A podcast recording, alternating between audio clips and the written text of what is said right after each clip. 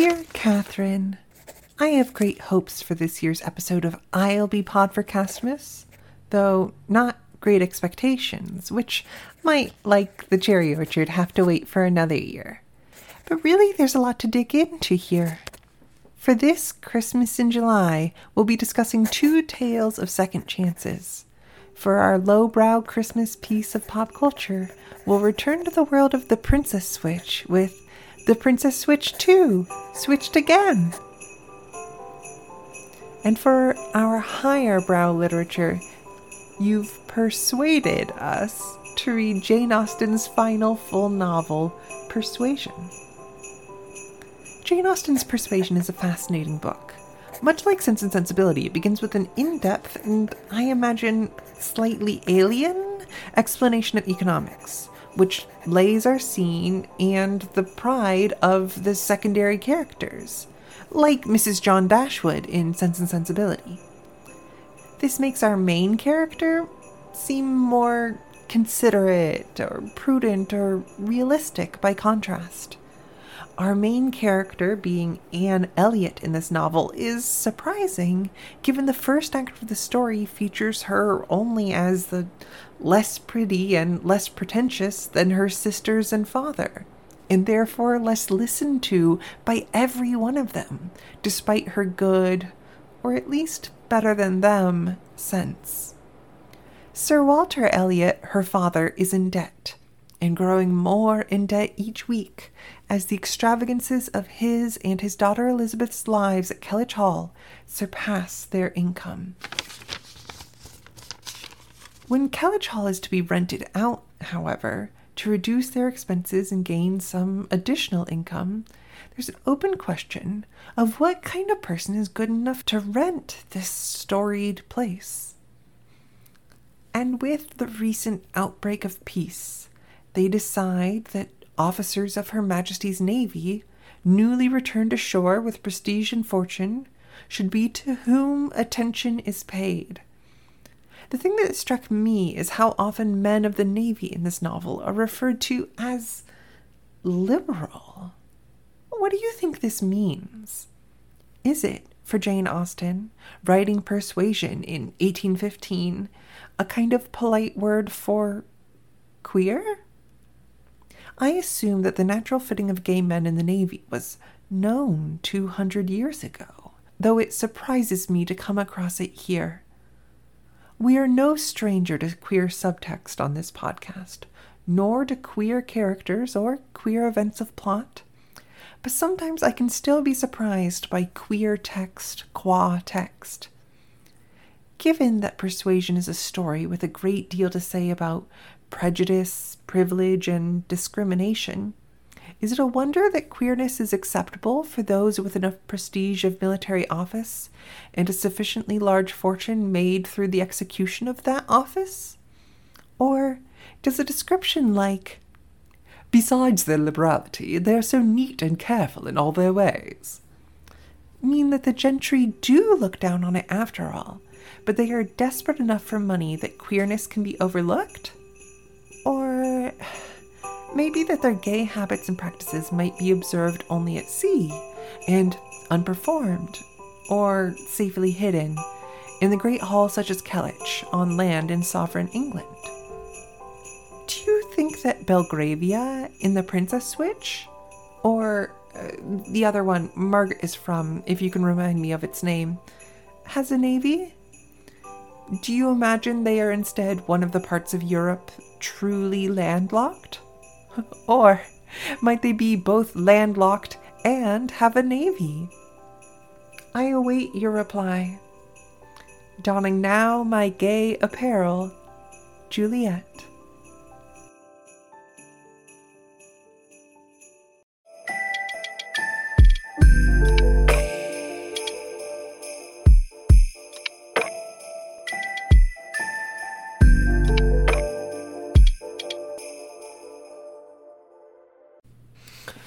Right, let's uh let's see here. Oh, a darling envelope. Let's see here. Dear Juliet, I appreciate your flexibility in writing letters instead of our usual dialogue, since between me running around Europe on a work trip and the time difference from you in the American Midwest, though not quite Chicago, where Kevin and Olivia in The Princess Switch still live, this makes the most sense for producing our Castmas. Thank you for your questions about the intersection of queerness and military history, which I'll admit I'm in no way qualified to answer. However, I, much like our protagonist, Anne Elliot, have plans to travel to Bath, England, in the coming weeks. Once there, I will go to a Jane Austen tourist attraction and find the oldest, most British, most distinguished looking tour guide and ask them, so approximately how many of those liberal soldiers were gay? oh, this is funny. I am currently in Munich, Bavaria, which is not to be confused with Belgravia like I did, which is why I agreed to go on a work trip to Bavaria. To my great disappointment, Belgravia, the country featured in The Princess Switch, does not exist in our world. you can understand my confusion as so many details from this Netflix made Christmas movie, such as the other Netflix made Christmas movies that the characters watch and Santa Claus do exist in our world. We, of course, are here to discuss what Jane Austen might call the natural sequel of an unnatural beginning. The Princess Switch sequel, The Princess Switch Switched Again. In the first movie, which we discussed in conversation with the sensationalist novel Lady Audley's Secret, an ordinary baker named Stacy DeNovo from Chicago swaps places with her lookalike Lady Margaret, who wants to see what it's like to be a normal person for a day instead of royalty. Both fall in love with men outside their social class as a result of the switch. In the, in the sequel, in the sequel, Princess Switch switched again. Some old guy dies, and Lady Margaret suddenly has to be the next queen. This is sort of used as an excuse for why things didn't work out with her middle class American baker beau, Kevin, although the details are a bit vague. In any case, they're broken up at the beginning of the movie, and she and Stacy swap again to give Margaret a break from her queenly duties so she can focus on falling back in love with Kevin. Whew, what a letter. Anne Elliot in Persuasion sadly does not have a Stacy DeNovo in her life to help her, when her father's tenant, who rents out Kellynch, just happens to be related to her own messy ex. She and Frederick Wentworth were in love eight years ago, but she rejected his proposal on the encouragement of the snooty family friend Lady Russell, who thought he was too low for an Elliot despite Anne and Wentworth's chemistry and like disposition.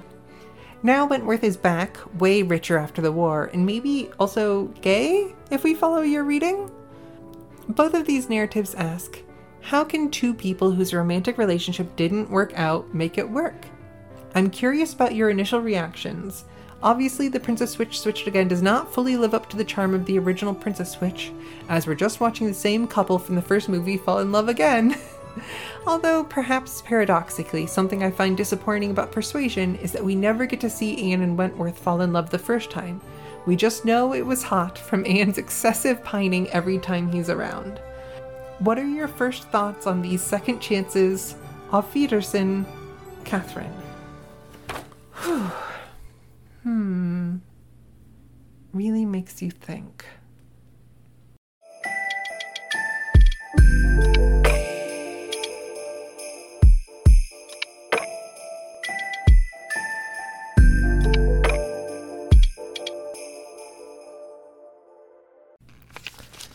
Dear Katherine, second chances, I like to think, are my speciality.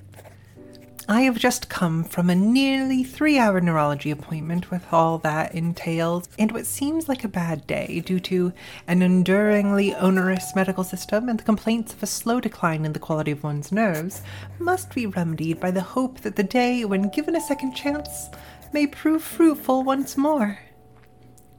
It is a great day to be alive. But I fear that second chances may not always be enough for every relationship. It's enough for Margaret and Kevin, sure, but even that has a very rocky middle, thanks to the machinations and interference of Margaret's nefarious identical cousin, Fiona, pretending to be Margaret and breaking things off for good. But I think I'm most like the absent Stacy for my part, constantly with a headache and a fever such that she cannot be seen, or so Olivia tells Stacy's Christmas husband, Prince Edward.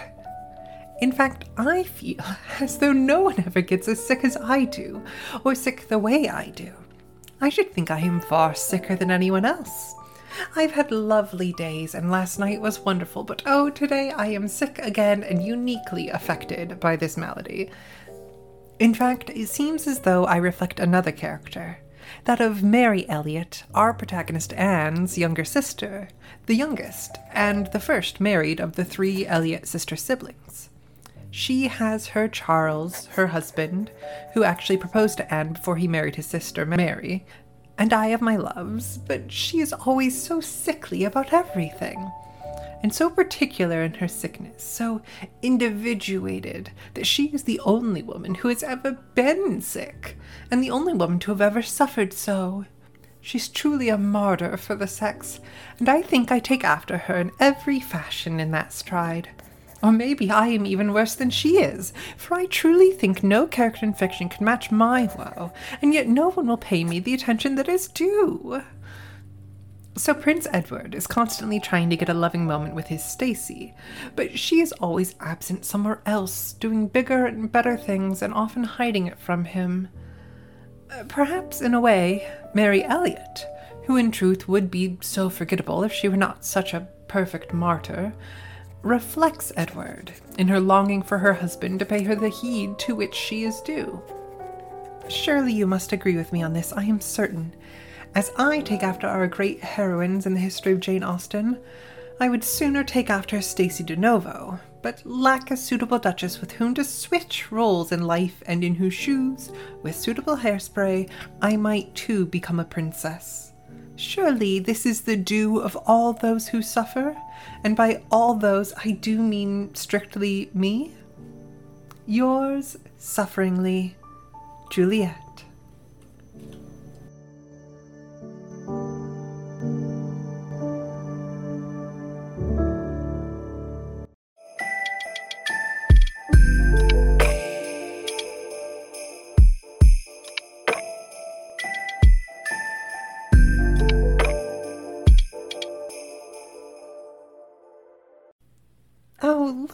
This. Another letter. Let's see. How wonderful. Dear Juliet. Ah, yes, Mary Elliot. As I recall, she is truly the most ill and most afflicted martyr of hers or any sex. That is, until there's a desirable social event that her illness would prevent her from attending, and then her woes are miraculously healed. I indeed see the resemblance.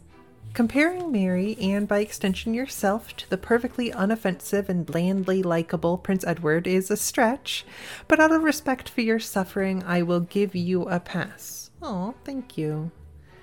While I'm not glad about your medical circumstance, I am glad that you brought up illness in relation to these two texts. As you wrote, illness is used in The Princess Switch 2 as a cough, cough, I'm sick excuse why Stacy is nowhere to be seen, when in reality she's pretending to be Lady Margaret. Okay. I am particularly interested in illness these days as I found myself with persistent food poisoning and spent more of my three days in Vienna than I would prefer, holed up in my hotel suite, trying desperately to figure out how to get a banana delivered to me via the German version of Uber Eats. I don't know what they'd call that, but I guess Uber Eats. okay, back to the letter illness, or to be more precise, physical impairments and the rest and recovery that follow, play a larger role in persuasion. Early in the novel, Anne's reunion with Captain Wentworth is delayed thanks to a fall and a broken collarbone from Mary's child, Anne's nephew. Someone has to stay home with him while everyone else runs off to mingle with the new tenants, and Anne, ever the people pleaser, volunteers. It's Austen's sly way of building suspense, delaying Anne's and the reader's first encounter in the text with Captain Wentworth. There's another fall halfway through the novel that's way more dramatic. Anne figures Wentworth has moved on and watches him flirt with all the younger available women around him. It's kind of like an episode of The Bachelor. Mary's sister in law, Henrietta, has her eyes on another guy, but her sister Louisa is very single and ready to mingle. Austen sets them up as a respectable match. Wentworth is like, I want a stubborn wife who knows her mind. And then Louisa is like, I am stubborn. I know my mind. I know I want to jump off this ledge. She jumps to her death? I mean, not really, but on the first reading, I legitimately thought she was dead. Austen describes her as being taken up lifeless, and her face was like death. Like, what the heck? I thought this was a romantic comedy. Everyone starts freaking out about the dead girl, and her sister, who has passed out from the shock, especially Wentworth. And Anne is the only one calm enough to be like, maybe we should get help, and starts bossing everyone around, but in the way you want someone with good sense to do during an emergency.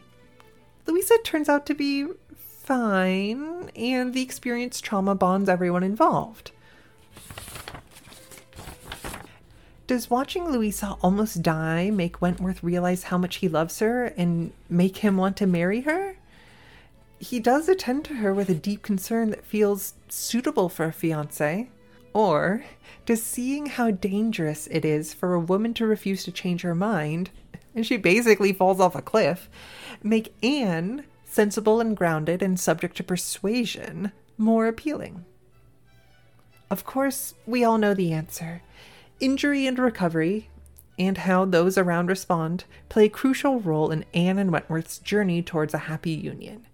It's as if in sickness and in health needs to be tested out before the marriage, not just after. Do we see any similar mechanisms at play in The Princess Switch Switched Again? What plot points are necessary for Kevin and the Queen to be together?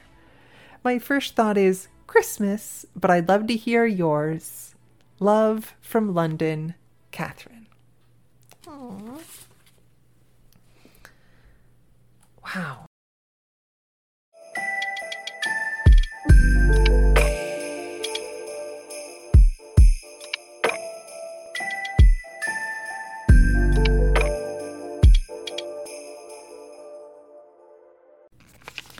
Dear Katherine, charming Chicagoan baker Kevin and queen to be Margaret are certainly fated to be mated, but the orchestration to get them there is interesting. Christmas is the answer, in that Christmas ultimately brought them together to begin with, and Christmas provides the vector for them to be a part of each other's lives once more and reignite that spark. It is also likewise Christmas in that Santa Claus, the magical old man from the first movie, does his part to delay Kevin leaving the country until Stacy can be returned from being kidnapped, the false coronation can be undone, and Margaret can run to catch them in the airport. The thing that I think stands as a useful metaphor for both the means of constructing one's own identity and the obstacle to love is hairspray. In the first movie, Mrs. Donatelli makes a big deal out of how hairspray is important to the coiffed poise and couture of Lady Margaret. Stacy is unused to it and astonished by it. And so, once more during our transformation sequences in this movie, the montage circles back to hairspray as something all three women who would be Margaret have to deal with. That is, Stacy playing Margaret with Margaret's permission. Margaret being half Stacy, but still so very much herself in Kevin's presence, and Fiona assuming the guise of Margaret for her own and Antonio's nefarious schemes. Hairspray is a delightful, airy thing, a construct made of balance, position, adherence, and belief. It supports beauty, it enables security and grace, It comes at some cost writ large, but that cost is considered afforded by the aesthetic good it presents. In this way, I think Hairspray is a perfect cipher for Christmas, which also does each of these things. By balancing our belief in and performance of Christmas, we can make a carefully constructed but very organically defined, real, visible thing that is Christmas. And Christmas helps us do Christmas again in the same way next year. The same way that hairspray helps one have the same hair each time one needs it. But fittingly for our literature this season, hairspray also works as a cipher for class. In both Princess Switch movies so far, hairspray is invoked when Stacy DeNovo, the baker from Chicago, needs to assume the noble guise of Margaret it is foreign to her straightforward and utilitarian approaches to beauty. Hairspray helps define the layers between hair, supporting them structurally upon one another and enforcing the spaces between them rather than letting them mingle co equally. The security and grace secured by the idea of class, by the idea of power attached to family names and great houses, comes at a cost to everything around it. Likewise, one would hope that antiquated notions of class could be equally flammable. Not yet so flammable are these notions in Anne Elliot's time, though she professes no particular care for the discriminations of her family along the lines of class. The Elliot pride afflicts her elder sister Elizabeth and her father, Sir Walter, immensely, and her younger sister Mary is in no way immune to it either thinking about Kevin and Margaret, what she says in the movie stuck with me. You don't need to be a count, or a prince, or a king. You just have to be you. Both Kevin and Margaret feel the weight of their difference in class, and Margaret's surprising coronation caused them to break separate ways in the first place. I think in the case of Anne, this pride, difference, and discrimination can be elided with loyalty, with steadfastness, and with love. And in Kevin and Margaret's side in the movie, with these three things loyalty, steadfastness, and love, and also Christmas by their side.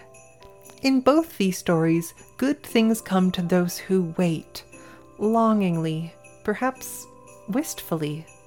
How do you feel about the message that Actually, the right one did get away, but you can get them back.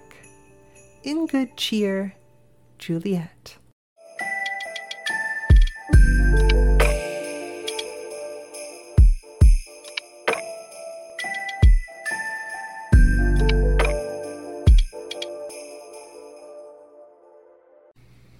What's this? Oh, wow.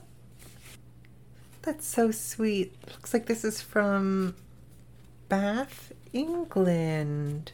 Okay.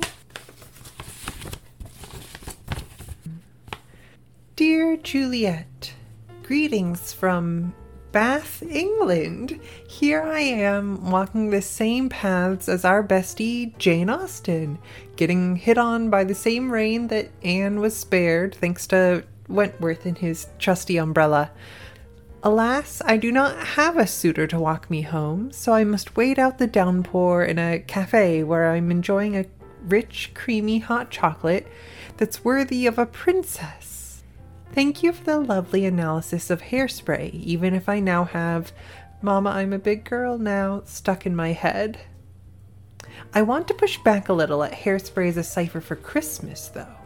You describe the holiday as a very organically defined, real, visible thing.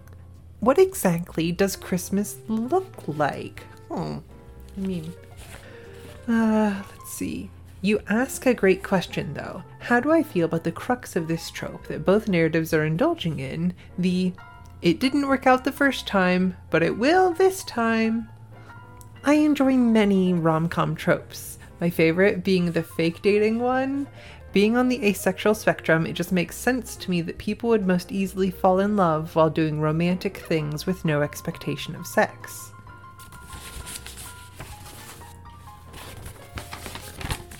I have mixed feelings on the exes to lovers trope, though. On the one hand, I appreciate the message that people can change. Of course, Western narrative is built on the idea of change. Characters change and are changed by the world around them. This trope hones in on relationships, though, and proves a mantra I find very comforting all things in time.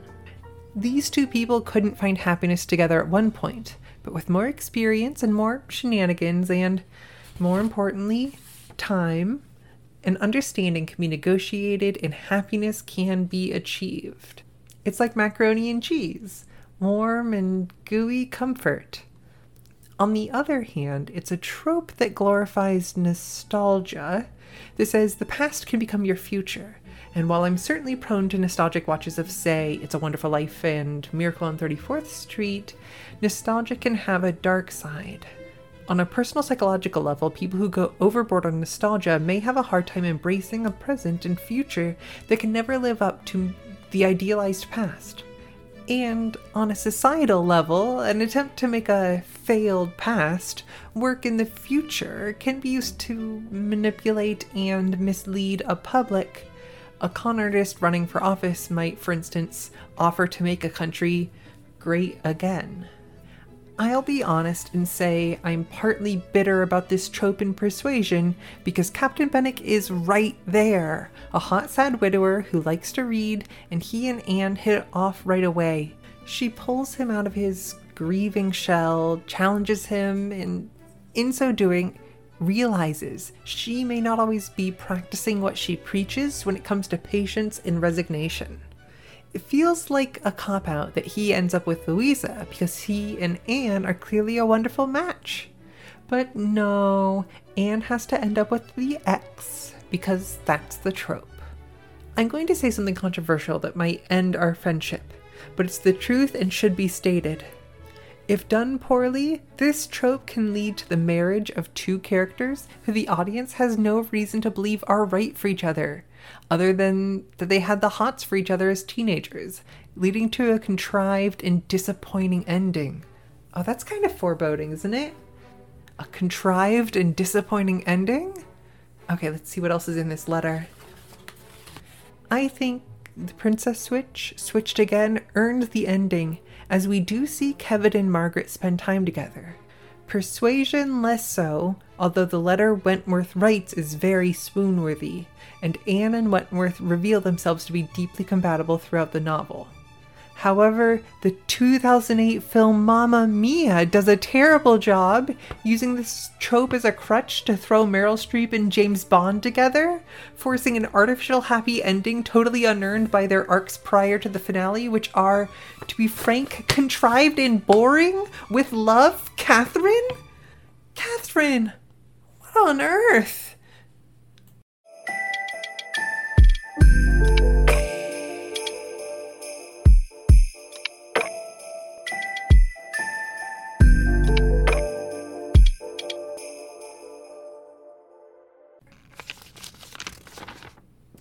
Dear.